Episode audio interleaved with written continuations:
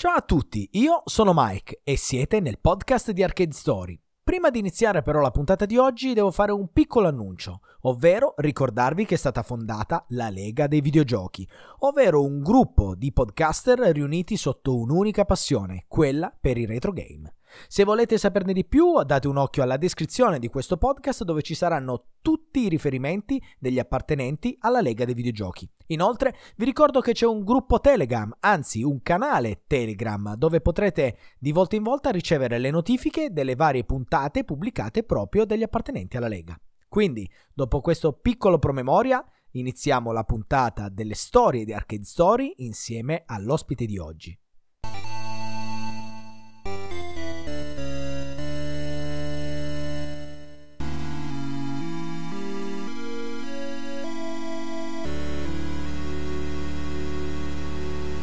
L'ospite di oggi, l'ospite di oggi ha il profilo del tipico, anzi del videogiocatore per eccellenza, perché nato negli anni 70, all'età di 7 anni, approccia per la prima volta in sala giochi con il padre e poi da lì è tutta un'escalation, però lo facciamo dire a lui perché è il caso che parli lui. L'ospite si chiama Marco Marabelli e ti do il benvenuto qui nel, nel podcast di Arcade, di Arcade, Story. Marco, benvenuto. Ciao Michele, ciao, ciao a tutti. Come stai? Tutto bene? Sì, scusate la voce un po' cavernosa perché a quest'ora qua praticamente io sono già a nanna a dormire. Comunque lo faccio volentieri perché è un argomento che chiaramente che mi interessa. Quando si tocca la passione non c'è stanchezza che tenga. Oltretutto frenami perché io di solito quando parlo a rullo sono veramente inarrestabile, quindi tu ah, metti... devo... ah, Mettimi la BS. andiamo a braccetto, andiamo a braccetto, ecco. mi sa, tra me e te. Ma diciamo che i, i nostri ascoltatori sono abbastanza abituati a, al mio dialogo, al mio parlare. Ai Bene, eh, Marco, esatto, esatto. Marco, eh, io dicevo appunto, nato negli anni 70, 7 anni nella sala giochi perché tuo papà ti ha ti ha avvicinato lui, quindi già mi una stai, gran bella fortuna. Mi stai ringiovanendo, nato negli anni 70 sembra, oh questo qui è nato nel 75, nel 79, no in effetti purtroppo sono un vecchietto del 1970 proprio. E, sì, hai detto giusto perché sì, dal, è una int che ti avevo dato che il... Uh, sì, entrai in sala giochi e più delle volte con mio papà per giocare con... Uh, allora c'erano gli elettromeccanici ancora, quindi io ti ho detto del, del videogioco di Super Sprint, eh, scusami, su, Super Sprint è una bestemmia, Sprint dell'Atari, quello in bianco e nero, il basket sì, dell'Atari, il Seawolf bellissimo col periscopio. Mio papà era un guerrafondaio, no? quindi lui era espertissimo, quindi anche a Battlezone era bravo, però era già un po' off limit per lui, no? quindi preferiva quello. Prima c'erano gli elettromeccanici, quindi le microguide, quelle col volante della 600 che dovevi fare andare alla pallina, dovevi evitare le buche, quelle cose. Insomma. Il profilo del videogiocatore purtroppo per me si ferma inesorabilmente verso la metà degli anni 80, quando un ragazzo comincia un attimino a capire qual è la cosa importante della vita. O cosa tira, cosa tira di più cosa tira di più del, del videogioco, sì. Certo, esatto, sì. Quindi no, beh, Però... comunque la mia presenza in sala giochi c'è sempre stata perché volete o nolente la passione c'era, quindi eh, voglia, a volte anche porti a casa l'amorosa, vai, ti trovi con gli amici, vai al bar, finisci di, di, di fare i doppi a, a track and field, a Hyper Olympic che sia, fino alle due di notte quando poi ti sbattono fuori perché devono chiudere bar o sala giochi. Grande, vabbè, poi se siamo qua a parlarne vuol dire che tutto sommato la, la, la passione è rimasta ed è, ed è, perdurata. La passione è rimasta, è, è, tornata dopo che io dicevo a mia moglie, ah, ho raggiunto la pace dei sensi, adesso posso comprarmi tutti i cabinati che voglio. Quindi Beh, no, figa, in, come... effetti, in effetti poi no, non ne ho comprati tanti, ne ho presi due, comunque era già 97, 98, non ricordo più però poi, poi me li sono autocostruiti. Beh, insomma, ho qualcosina giù in garage. Eh, beh, beh, sì, anche perché il nostro ospite eh, non solo è un grande appassionato di arcade, diciamo dell'età d'oro, ma eh, se li costruisce è anche in maniera abbastanza fedele all'originale, no? Quindi... Eh, Ma, guarda, io ho avuto un ottimo feedback e spero di continuare perché credo di riuscire a metterci anche del mio anche in quello, cioè l'attenzione dei particolari. ormai farsi un cabinato non è che cosa da poco, però cioè, a volte vendono i kit uh, tipo Ikea su eBay a 100 euro, 100 dollari che sia. Sì, è vero. Te lo mandano a casa in cartone pressato, poi tu devi abitare, incollare e cacciarci dentro l'hardware che vuoi, monitor, PC, quello che vuoi. Invece fare una replica di un cabinato originale, anche se in scala piccola, con un tubo catodico e l'hardware necessario, non sembra, ma non è una cavolata. Eh. Cioè, ce ne metti di ore ma tante, ah, sicuro. tante, tante. Ti credo, ti credo. Però uh, ascolta, quindi diciamo il tuo passato, il tuo passato uh, videoludico è iniziato appunto quando eri molto piccolo, però poi si è evoluto, no? Assolutamente sì, diciamo che in quegli anni eh, non è che c'erano tutti, tutte le comodità di, cioè, di, questi anni, volente o nolente o andavi fuori con gli amici a giocare a pallone o quando facevo un freddo della Madonna ti rintanavi in un bar anche se avevi 10, 11, 12 anni, perché sapevi che dentro c'era o lo Space Invaders o il, il, il Defender o l'Asteroids che sia. E in effetti avevamo, avevamo questo bar sotto casa che non era ben fornito, però aveva dei titoli interessanti, tre o quattro titoli eh, sui cabinati eh, assolutamente non originali, perché nei bar trovare un cabinato originale era una cosa, una presa titanica, quindi trovavi i bootleg eh, che si chiamavano, eh, che ne so, eh, Giuseppino eh, piuttosto sì, che Mario, eccetera, eccetera. Comunque, eh, sì, comunque da, dal, proprio dal bar sotto casa che ogni tanto facevo la conoscenza di alcuni titoli, anche adesso mi sono molto cari.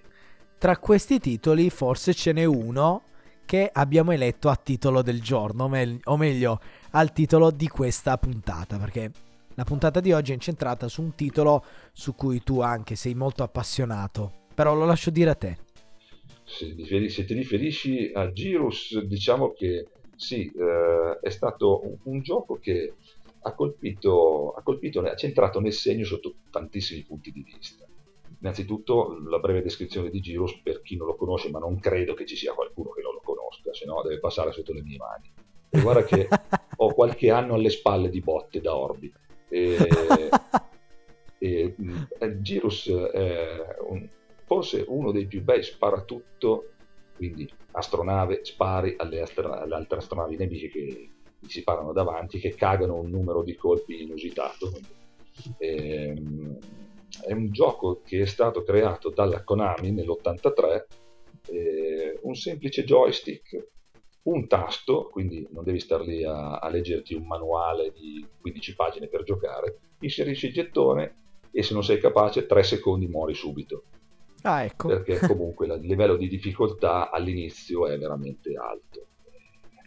In sostanza l'astronave gira intorno allo schermo e spara colpi che possono essere singoli oppure con un bonus preso eh, diciamo a cadenza, diciamo, quando tu hai lo sparo singolo, ti si propone questo, questa possibilità di avere lo sparo doppio e quindi ti aiuta un po' a colpire i nemici che escono dal centro dello schermo seguendo delle formazioni molto particolari, fanno delle, delle vere e proprie giravolte, fanno delle piroette a volte sono anche molto insidiose. Chiaramente... Diciamo che con, termini, con i termini un po' più moderni potrebbe essere definito di, spara tutto a tunnel, un po', un po' sulla falsa riga di Tempest, no? Di Atari. Di Tempest, di Tube Panic, anche se poi Tube Panic non fa la giravolta. Tempest è un altro titolo veramente fantastico perché comunque unisce al fattore ehm, di giocabilità anche il fattore grafica perché è una grafica vettoriale a colori all'epoca insomma è una cosa abbastanza forse la Cinematronics faceva altri giochi anzi quasi sempre la Cinematronics sfornava giochi vettoriali, però Tempest gioco Atari, quindi Atari era sinonimo di videogioco per eccellenza eh, all'epoca periodo, sì. e sì, quindi sì. sì, in effetti Girus li assomiglia pur non avendo grafica vettoriale e ehm, con uno schema di gioco che eh, non è che gli somigliasse molto è uno schema è abbastanza particolare più che altro perché ha un livello di difficoltà che è incrementale. Eh, più vai avanti e eh, più sei bravo, più i nemici sono bastardi.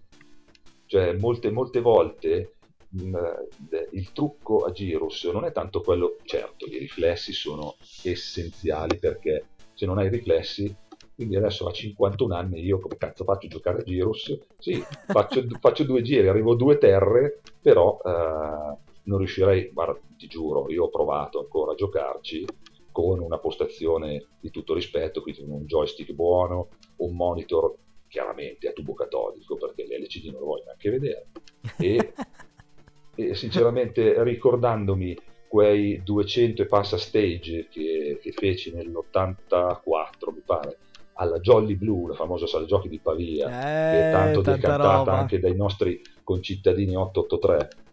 eh, eh, sì, sì. Eh beh, quella è difficile non conoscerla, eh. Perlomeno di nome.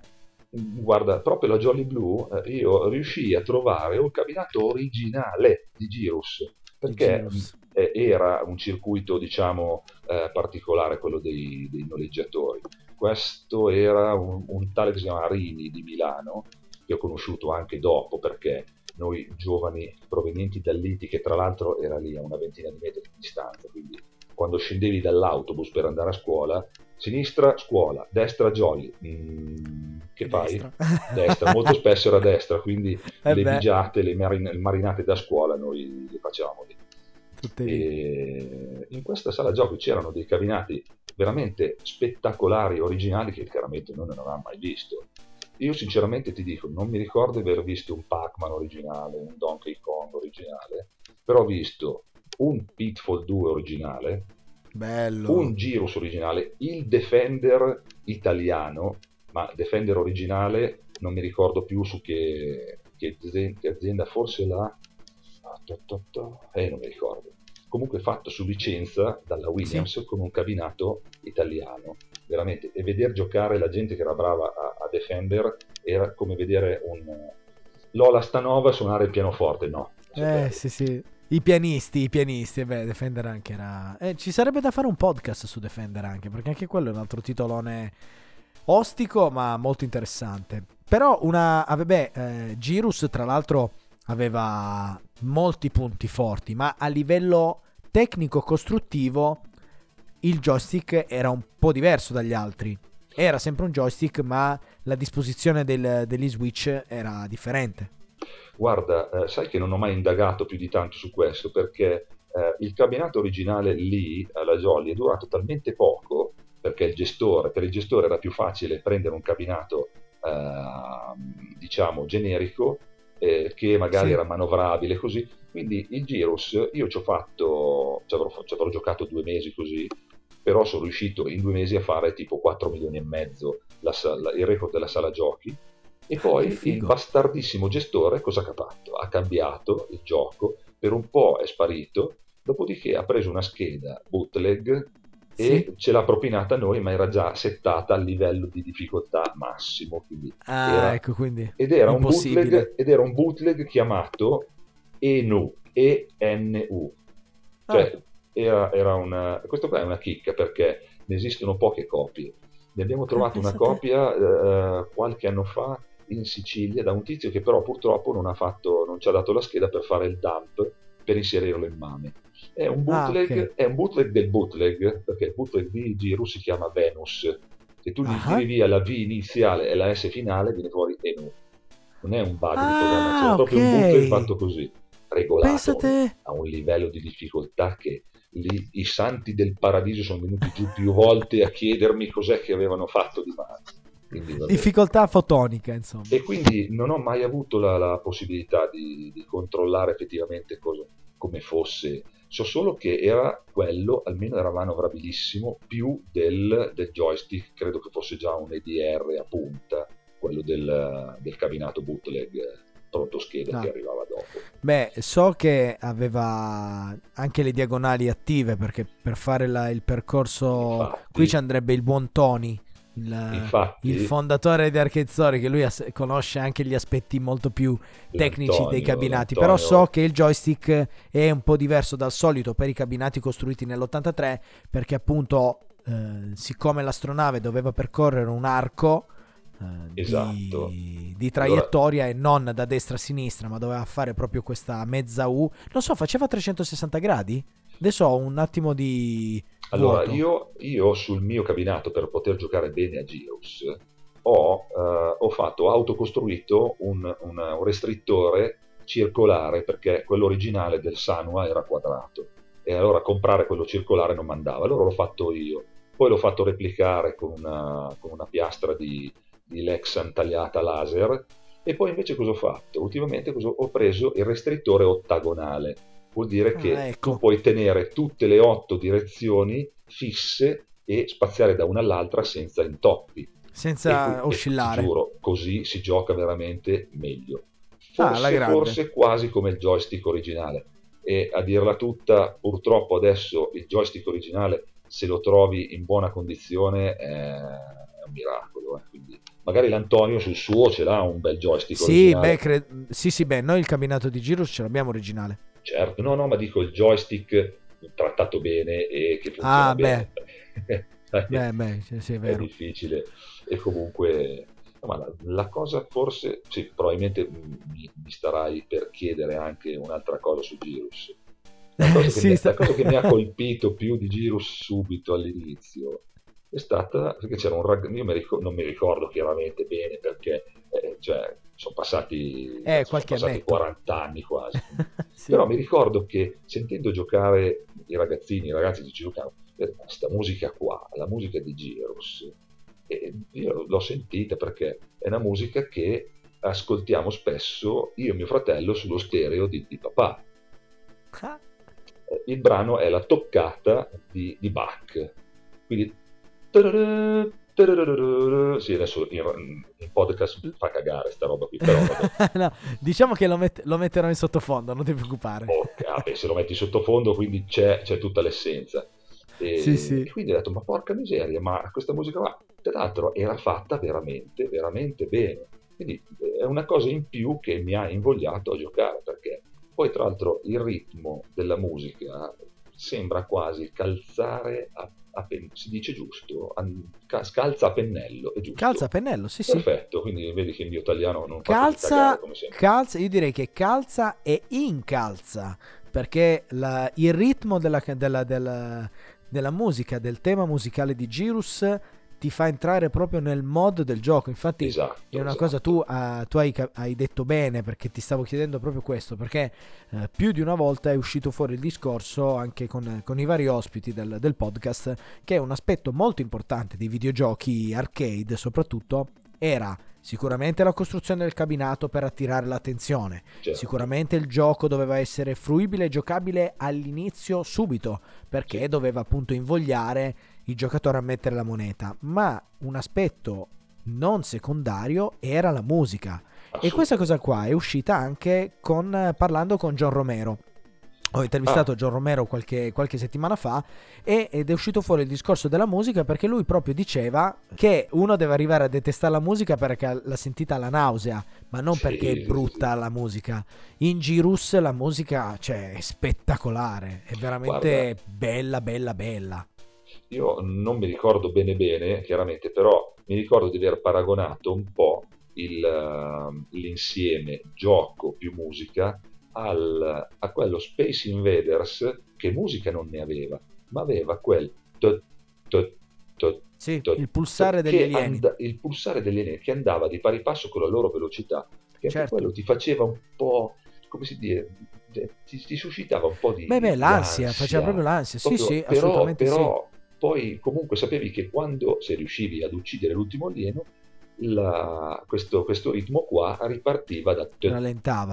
Girus invece, sì, sì. Girus invece è un martellare costante. Tra l'altro, cosa non da poco, non è stato il primo gioco ad avere questa peculiarità, però il cabinato originale aveva un sistema di diffusione stereo, quindi il, il sonoro era su due canali fisicamente separati, quindi a, a volte eh, con, degli, con, degli, effetti veramente bellissimi. Quindi sì, a volte concordo. il sonoro usciva da destra piuttosto che da sinistra, gli spari da sinistra, un po' come un effetto panning, eh, come si suol dire tra noi audiofili. Appassionati, di... Appassionati esatto. di audio. Esatto, sì. sì, sì, sì. sì e, ehm, e, questo tutto grazie al, ai chip sonori che i buoni musicisti, chiamiamoli così, di, di, di, di mamma Konami hanno, hanno messo nelle board originali, che però purtroppo qua in Italia da noi i cabinati originali, ok, quello della Jolly Blue,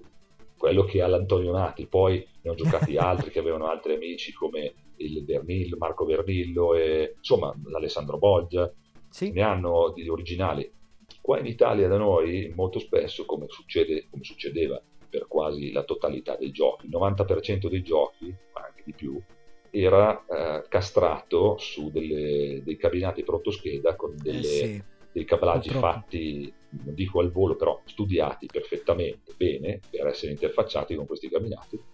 E però molto spesso avevano chiaramente un altoparlante solo perché vabbè ma poi voglio dire raro. se il protoscheda costava X e l'originale costava Y ci sarà stato anche un motivo ma Quindi. assolutamente ma poi il mercato era tutta una cosa da, da eh, come si dice, fa quasi fatte in casa perché molte delle schede venivano replicate eh, fedelmente, no, è sbagliato, però venivano replicate in loco, cioè nel senso c'erano molti dei noleggiatori che avevano amici, chiamiamoli così, che potevano fornire le schede bootleg. Sì, con, sì che poi il mercato florido dell'Italia è stato... Esatto, esatto, la pirateria. L'Italia la pirateria è stata caratterizzata da, da, quel sì. punto di vista lì videoludico Anche. arcade è stata esatto. caratterizzata dai bootleg, cioè questa è una cosa abbastanza risaputa. La pirateria dell'arcade. Esatto, sì, esatto, sì, sì. Bootleg è un po' più, come si dice, un po' più gentile, ma in realtà era comunque sì. pirateria. Sì, sì, sì, Anche se, vabbè, i copyright sono arrivati poi dopo. Ma, ehm, tra l'altro, di, della colonna sonora di, di Girus tu hai anche un vinile. Allora, sì, perché perché in quegli anni, eh, quindi quando andavo lì, avevo eh, un compagno di classe che aveva un fratello che suonava in un gruppo eh, di musica eh, rock progressiva che a me è sempre piaciuta tantissimo, quindi dai, dai, primi, dai primi anni 70 così, anche la musica che ascoltava mio fratello, oltre alla lirica e alla classica, quindi c'erano so, le orme piuttosto che premiata forneria, e, e quindi ho seguito anch'io questo, questa ondata fino ad arrivare chiaramente al, ai, ai, Genesis, ai Pink Floyd, anche se un genere piuttosto particolare. E questo ragazzo qua uh, aveva um, la passione, chiaramente, aveva tanti dischi, di cui uno ha detto, ma vieni a casa mia, ti faccio ascoltare questo disco. Mi ha fatto ascoltare quel disco, io ho detto, cazzo, ma questo qui è, è Girus ma è Girus, ma dov'è che hai trovato? Cioè, guarda, e infatti io mi ricordo che sono andato con lui uh, in una, in una delle, delle, dei negozi di dischi che c'erano qui a Pavia, adesso sì? purtroppo non ci sono più, e non ho trovato quel disco, ma ho trovato il, un, un, altro disco che era una, una sorta di, di, no, era Sky 2 proprio, il, che ce l'ho ancora, eh, ce l'ho ancora e ogni tanto mi piace riascoltarlo. In pratica questo è gli Sky. Gli Sky è un gruppo eh, rock progressivo. Tra l'altro il, il chitarrista si chiama John Williams. Niente a che vedere con John Williams, il, lo scrittore delle musiche, delle colonne sonore di Star Wars. Ah, ah cavolo, sì è vero. Famoso, chiama, è un sì, omonimo, certo. si chiama John ah. Williams. è un gruppo di, di, tra l'altro, musicisti veramente bravi che ha sempre esclusivamente fatto cover di, uh, in chiave rock, molto rock progressivo, quindi con degli strumenti particolari, eh, di, di, brani di musica classica, quindi da Vivaldi a, a che Bach, forte, forte io, ascoltando questo brano che si chiama appunto Toccata, ribadisco toccata, la, di solito si dice ah la toccata e fuga, No, la BV 565 di Johann Sebastian Bach è composta da una toccata e una fuga come tantissime altre eh, strutture musicali. La toccata è un momento particolare che di solito dura sui due minuti circa, la fuga invece è un prosieguo che dura magari anche decine di minuti. La toccata, questa qui, è stata probabilmente, questa qui degli Sky, è stata probabilmente ascoltata in tutta la sua magnificenza, chiamiamola così, dai tecnici, dai, dai musicisti della Konami che ah, l'hanno, ah, l'hanno resa identica, cioè identica nel senso a livello digitale, chiaramente. Sì, sì, La, certo. Praticamente l'hanno hanno fatto una, un pentolone, l'hanno messo dentro, l'hanno, l'hanno mesturato un po' e l'hanno messo nel chip del, del Ah, Girus. ma quindi perché il, il pezzo degli Sky è comunque precedente a Girus. È del 1980 l'LP ah, Sky 2. cavolo, caspita. Esatto.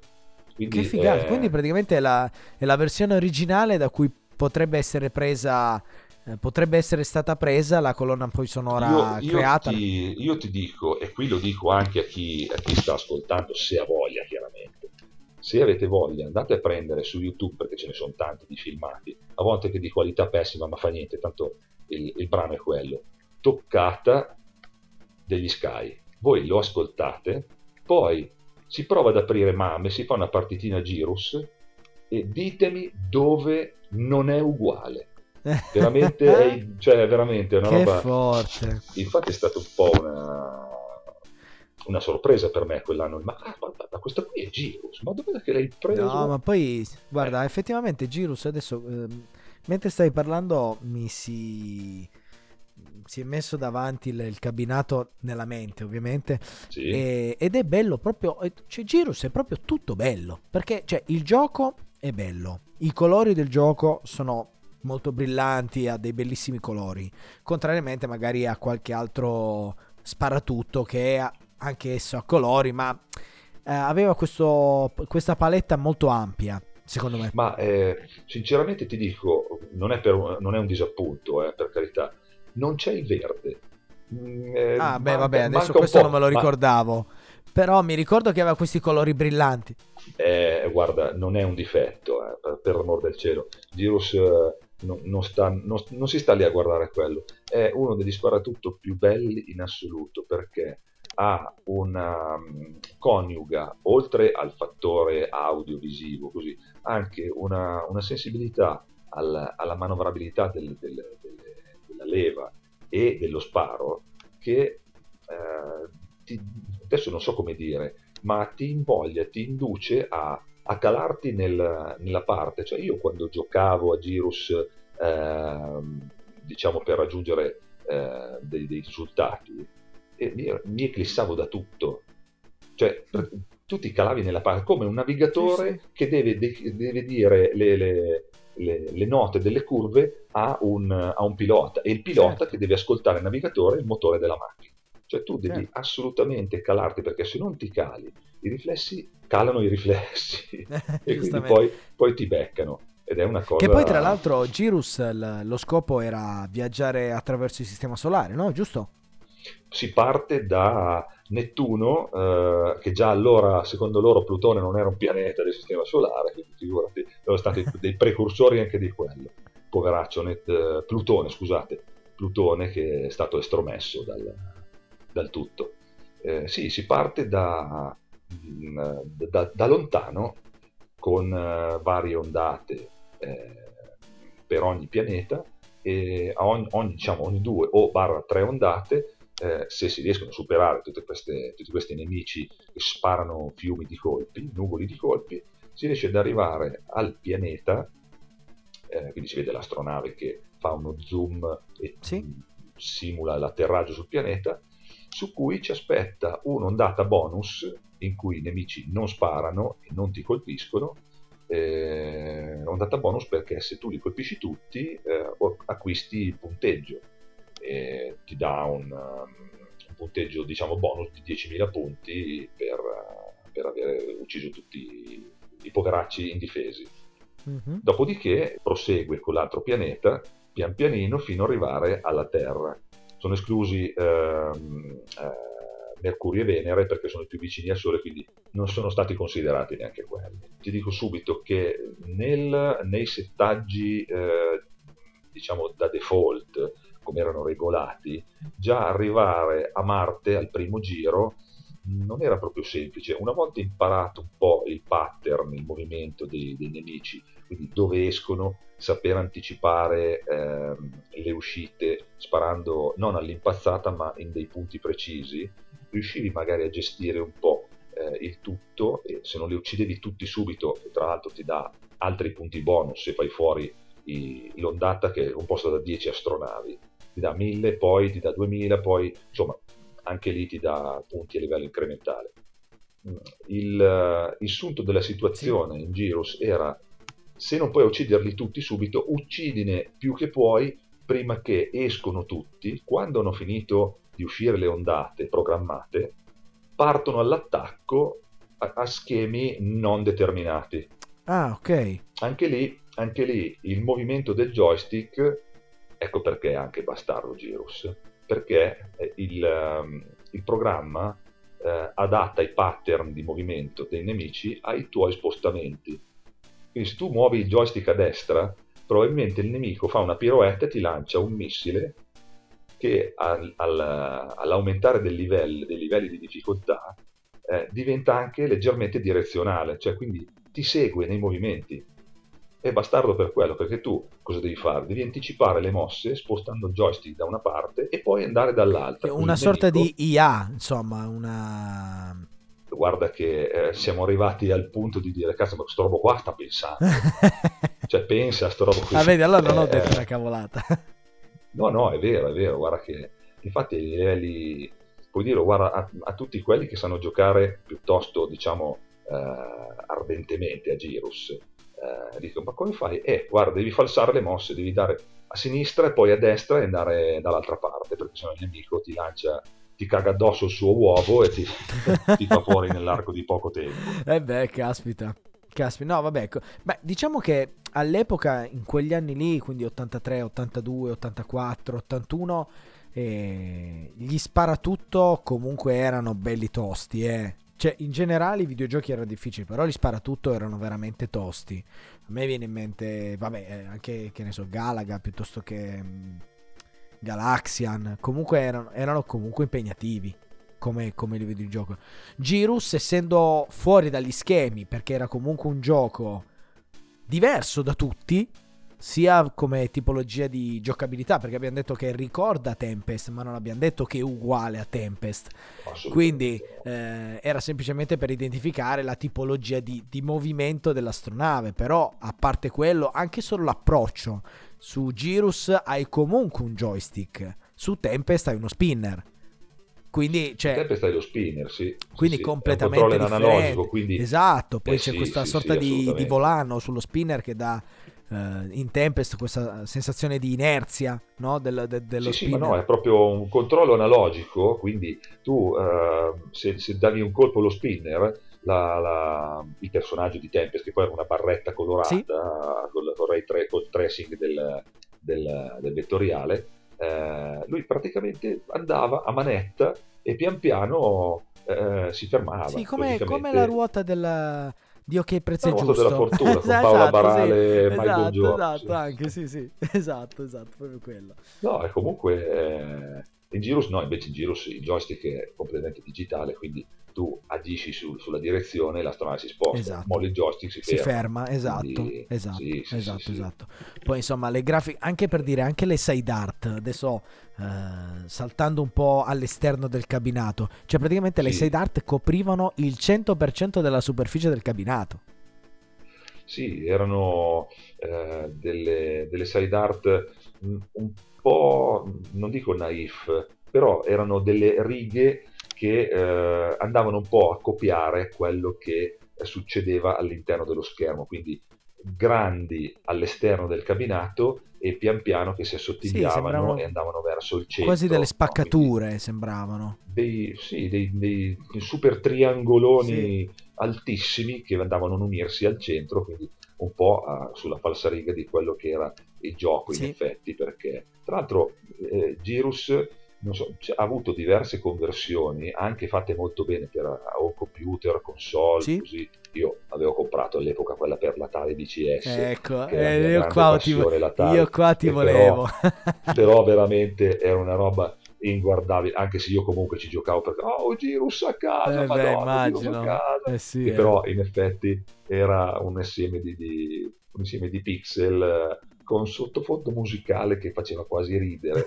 però però sinceramente beh, l'Atari VCS è una delle mie passioni è, stato, eh, so. è, l'unica console, è l'unica console per cui eh, posso dire qualcosa effettivamente eh, ho anche una, una, piccola collezione di e tra l'altro proprio la settimana scorsa ho comprato il gioco nuovo di David Craig, Ah, Mr. dai. Pitfall, che hanno fatto una reunion, quelli dell'Activision si sono messi insieme ancora. Con voi Circus. lui, Gary Kitchen.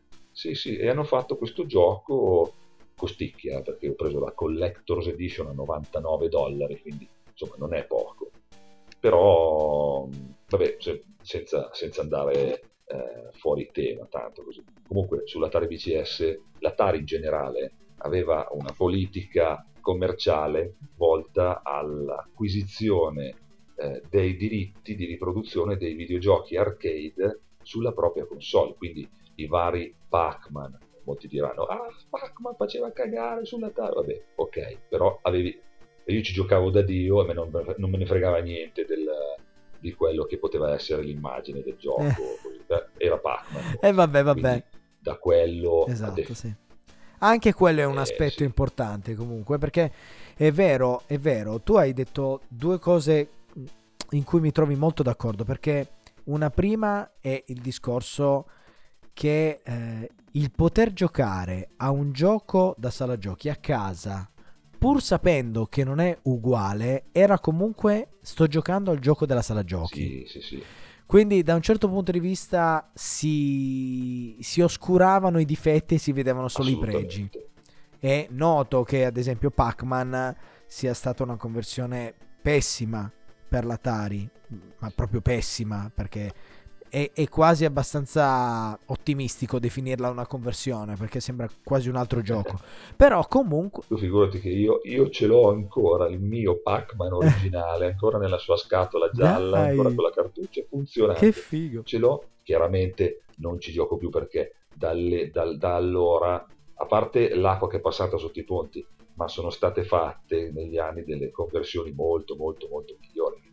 Perché c'è ancora gente che programma su Eh quella sì, vecchia ma intramontabile e veramente eh, è, una console che, che poi tra l'altro dicevamo... riserva delle sorprese assolutamente cioè, Eh sì. inaspettate giochi che E dicevamo che è uscito per, eh, per VCS è uscito la- il nuovo gioco di, di Crane, no? Dice- David Cray si chiama Circus Convoy Circus Convoy e eh, sistematicamente lui cosa ha fatto? Ha preso eh, a, parte dal- dalla confezione che è una confezione spudoratamente copiata dalle ex con- eh, confezioni dell'Activision Sì, senza il marchio Activision. Quindi un omino che salta, l'arcobaleno, certo, insomma. eh, certo, certo, certo. Il gioco ha preso lo sprite di Pitfall e l'ha modificato. L'ambientazione è un, è un, ehm, è un camion, un, scusami, sì, è un camion con diversi, diversi, chiamiamoli vagoni, perché Sì. ci sono tanti rimorchi. Sì, E c'è un tizio che saltella su, devi superare degli ostacoli, fare delle, eh, delle combinazioni con degli oggetti e superare diversi, eh, diversi indovinelli, chiamiamoli così. sì, sì, sì, sì, è un, uh, un giochino Eh beh, è un esperimento interessante comunque, quello di programmare Esatto. A- nel 2021 un gioco per una piattaforma che è, diciamo è, è preistoria ormai, è considerata preistoria d- dal punto di vista Eh, videoludico. sì, Ma tanto che ci siamo, c'è un mio amico di Pavia che con, eh, con l'aiuto di un altro ragazzo che è capacissimo di programmare in Basic, hanno fatto uscire Girus su Intellivision. Pensa a te. Tu forse non lo sapevi, Ehm, se vai a cercarlo, Girus in Television, eh, ti rimanda a questo gioco che è stato programmato da un, un signore, un ragazzo a 4 o 5 anni più di me, credo, di Pavia, Ma che conosco dai, benissimo perché, perché fa parte del, del gruppo del CompViter, Comput- Computer Compviter, è un'associazione di Pavia sì? che eh, tratta del- della storia dei computer dalla A alla Z Sì?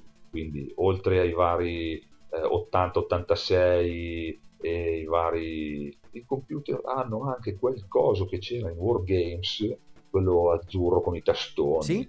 Eh, non mi ricordo neanche più come si chiama non sono molto No, neanche io. Nel ferrato, retro computing non sono per niente. ma io sì ma Preparato. non tanto comunque tanto per dirti hanno fatto uscire Girus su Pensa te Intellivision. sull'Intellivision. Ah, che E- figata. È, ed è, diciamo che, vabbè, ok, guardarlo non è che ti viene da sorridere, però va bene. Vabbè, un comunque, esatto, vabbè, diciamo che è una... sono son sempre quegli esercizi, no? Però ovviamente, eh, visto che la puntata era di Girus, hai fatto benissimo Eh, sì. a, a nominarlo perché è veramente interessante questa... Ma ne questa hanno fatte tante di conversioni di giro. Bella quella del Commodore 64, quella del ColecoVision, però c'era sempre quel però non è uguale a quello da bar. Eh, E l- una delle, una delle cose che chiaramente non hanno potuto eh, fare quelli che hanno fatto le, conversioni è dire agli acquirenti ragazzi questo qua è un gioco che va giocato con la televisione ribaltata di 90 gradi perché in quegli Ah, anni vero, per- quasi tutti gli sparatutto diciamo per eccellenza sono erano sono con il monitor a orientamento verticale Eh già, non solo gli sparatutto, Eh già. pensi a Space Invaders è verticale, Pac-Man non è uno sparatutto ma è è verticale, verticale, vero, Galaxian, è vero. Galaxian, Giusto. Galaga eh, e anche Girus come Juno First che è l'altro gioco della, della Konami, sempre molto bello, sparatutto. ma è anche Mooncrest Circo- anche. Certo, certo, assolutamente. Caspita, e c'è ragione. Ma sai che non ci avevo pensato a sta cosa qua? Cioè, non mi era... È vero. E ma scusa, quindi nelle console... Adesso io ammetto che devo... eh, chi, chi conosce il mic di, di Arcade Story sa che il mio passato videoludico per quanto riguarda le home console risale al VIC-20, però eh, tutta la generazione Atari io l'ho completamente saltata perché in casa non c'erano e non avevo amici che ce l'avevano. Però scusa, il gioco com'era a questo punto?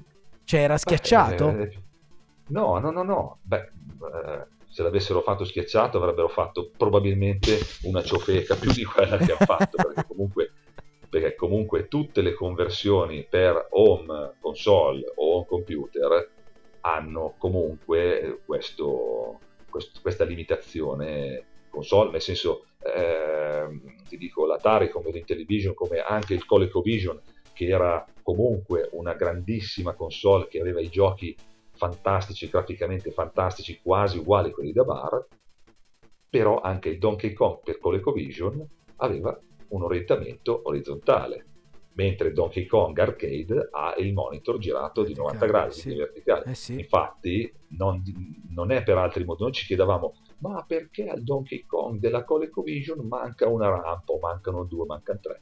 Detto, vabbè, Ah, se, tu giravi, eh se tu giravi il video e lo programmavi così, Eh beh, chiaro, No, chiaro, certo. poi subentrano altri, subentrano altri motivi, quali il- la modalità di programmazione. Beh, vabbè, vabbè. che- Anche insomma, poi c'erano anche delle limitazioni di hardware comunque. eh, insomma, adesso anche il discorso della musica di Girus, no? Certo, certo. La musica di Girus Sì. per le on console non era come la musica in sala giochi, ma No, però sai cosa potevi fare? Potevi giocare come facevo io all'Atari VCS e mettere sul disco il 33 giri degli Sky, così almeno vero, facevi così veramente?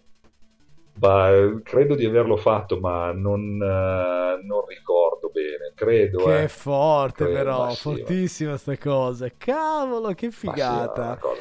Beh, quando la, passi- quando la passione proprio è- eh, si ha da quando si è piccoli, queste cose qua sono all'ordine del giorno, ci sta, eh. Guarda, Ci sta, nel senso che veramente Io è, recentemente, è- è proprio bella. recentemente sono riuscito a giocare tanto e bene anche un altro gioco che mi piace tantissimo, mi è sempre piaciuto tantissimo, e giocando con una, una piattaforma come il Mame Wolf o Wolf Mame, Sì? tu puoi registrare, registrare le partite senza fermarti, quindi senza pausa, senza trick, così, e puoi ehm, mandare questo file di registrazione a, a diciamo, dei commissari Sì? che ti possono convalidare il punteggio perché è stato fatto proprio con questa piattaforma. Certo, sì, il Wolf Mame, il Wolf Mame sarebbe la versione pro del Mame, cioè quella che viene utilizzata per fare i record mondiali, fondamentalmente. Esatto, esatto. io la, la utilizzo da un sacco di anni, ho fatto anch'io il commissario in vari tornei, ho assistito personalmente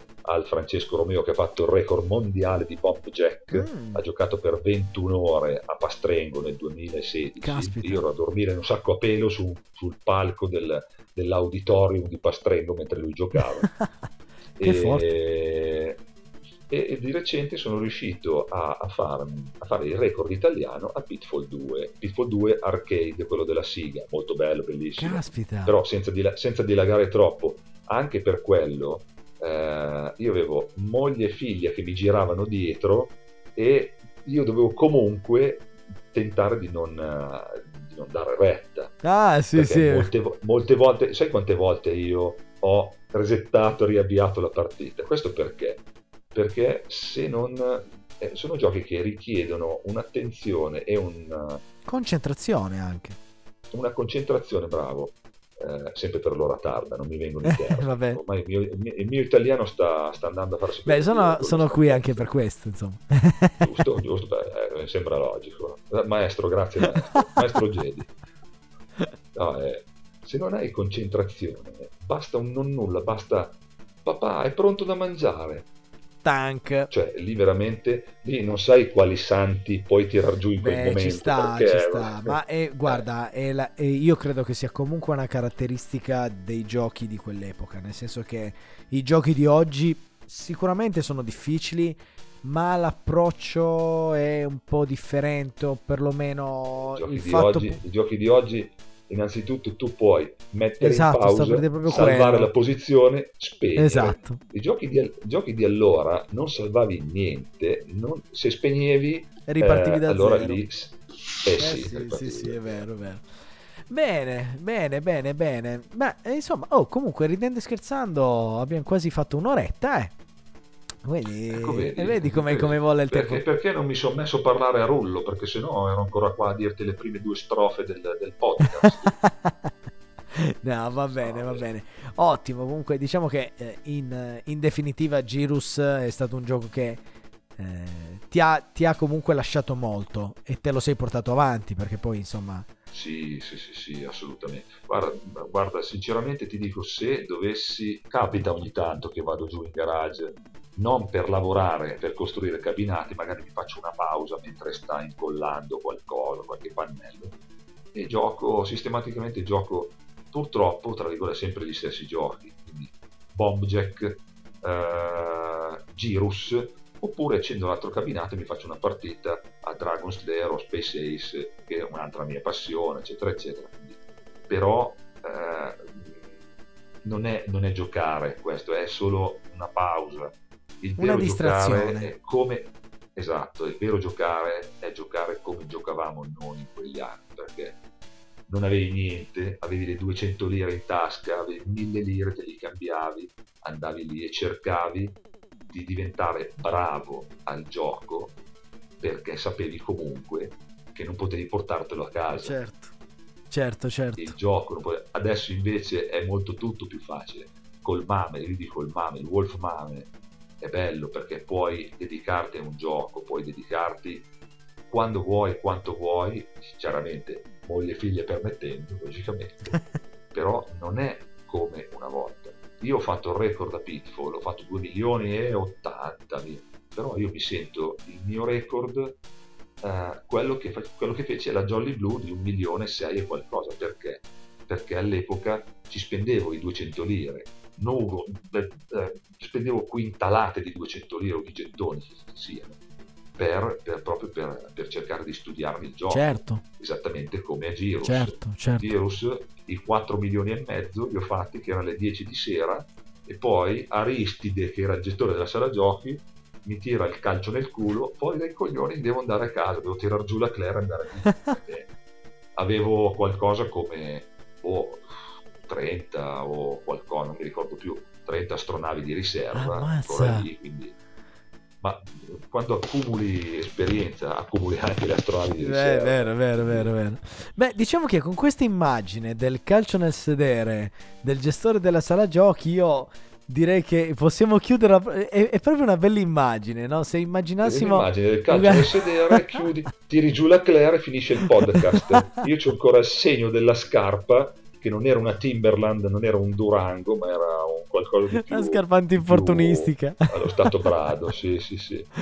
Beh, però E se allora? dovesse essere un cortometraggio questo, questo podcast, eh, sarebbe significativo chiuderlo così, nel senso la, la- la pedata nel sedere, che guarda, ti posso garantire che è più comune di quanto immagini, perché diversi ospiti del podcast si sono, hanno, hanno concluso le partite in questa maniera, proprio perché era Eh gente beh. che pestava duro e faceva record. Ecco. E ovviamente nei giochi da sala giochi, quando devi fare un record, le ore sono secondi praticamente. Quindi, Eh, guarda, in pochi riuscivano a capire e tenevano aperti Eh, come è successo, come è successo all'amico Francesco Romeo che ha fatto il record a Bob Jack solo recentemente, ma nell'84 lui ha fatto un miliardo a Nibbler. mamma È stato mia. uno dei primi miliardisti o miliardari che siano a Nibbler con Enrico Zanetti e poi con il famoso Tim McVie di, del di Ohio, non so che cazzo abita, quello lì comunque americano,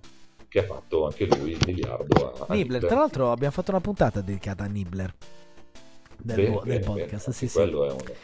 Bene, bene. Eh, Marco, eh, io se sei d'accordo io chiuderei qui perché abbiamo parlato in maniera approfondita sia per quanto riguarda Digirus ma anche uno spaccato insomma della vita di un videogiocatore che ha vissuto tra l'altro in una zona dell'Italia dove insomma per, per altri motivi è diventata famosa la sala giochi de- de- del paese perché insomma Jolly Blue La, la Jolly, la Jolly Esatto, Blue, sì, sì. esatto. Guarda, tu sai che io recentemente ho conosciuto un ragazzo che era parente del, eh, del creatore della Jolly di Voghera, che è la consorella della Jolly Blue di ah Pavia. dai non lo e sapevo mi ha, mi ha mandato, mi ha, ha scritto un libro sulla storia di, di Voghera e delle sale da biliardo, sale giochi, eccetera, eccetera.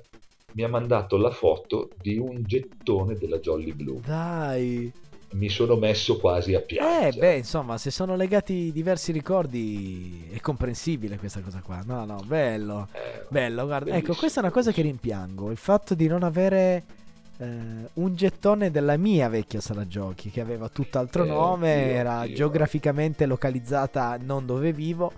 Però, insomma, effettivamente. E guarda, ho cercato di recuperare foto della sala giochi, il Venusia. Chissà, magari chi ascolta, non si sa mai, no? Il Venusia che è in un paese in provincia di Foggia, giù in Puglia. E però anche i gestori, perché poi ho parlato anche con i gestori, ma anche loro mi hanno detto che non avevano foto, perché all'epoca, insomma, eh, c'erano le pellicole, no? Quindi però non c'erano Sì, foto sì, della sì. sala giochi, quindi ho cercato per le vie dei social per cercare eh, ho cercato delle testimonianze per ricostruire un po' cosa c'era all'interno di quella sala giochi là, però ho fallito miseramente. Bene, ragazzi, Guarda, di io pure non ho trovato mai foto della Jolly Blue. Ho chiesto a tutti, ho chiesto anche a Max Pezzali e mi ha risposto purtroppo non ho foto della Jolly. Ma dai, Vero, niente, Ah. niente, non ci sono, non ci sono foto della Jolly Blue. che storia. È una roba sarà, veramente- Sarà la maledizione del- delle sala giochi, boh, chissà. Va bene, Ma va bene. guarda. Marco, eh, io ti devo ringraziare per aver condiviso con me e con gli ascoltatori del podcast eh, la tua esperienza di Girus e di vi- Ma soprattutto di videogiocatore, perché eh, le arcade stories sono anche le storie dei videogiocatori del passato e del presente. Che è insomma. quello che piace di più, a me piace raccontare. e noi siamo stati contento- contenti di ascoltarti. Io, come al solito, mille. do appuntamento a tutti gli amici del podcast di Arcade Story di seguire la Arcade Story sui vari canali social, quindi i vari YouTube, Facebook, Instagram, eh, Twitch, insomma, su tutti i social eh, trovate tutto nella descrizione del, del podcast di oggi. E vi ricordo ancora che se volete sapere qualcosa di più sulla Lega dei videogiochi potete andare a vedere sul canale di Telegram tutti quelli che fanno parte del- della Lega e ascoltare anche il loro podcast. Bene, grazie ancora a tutti, grazie di nuovo Marco, Grazie a te, grazie a voi. ci vediamo ad un nuovo appuntamento del podcast di Arcade Story. Ciao!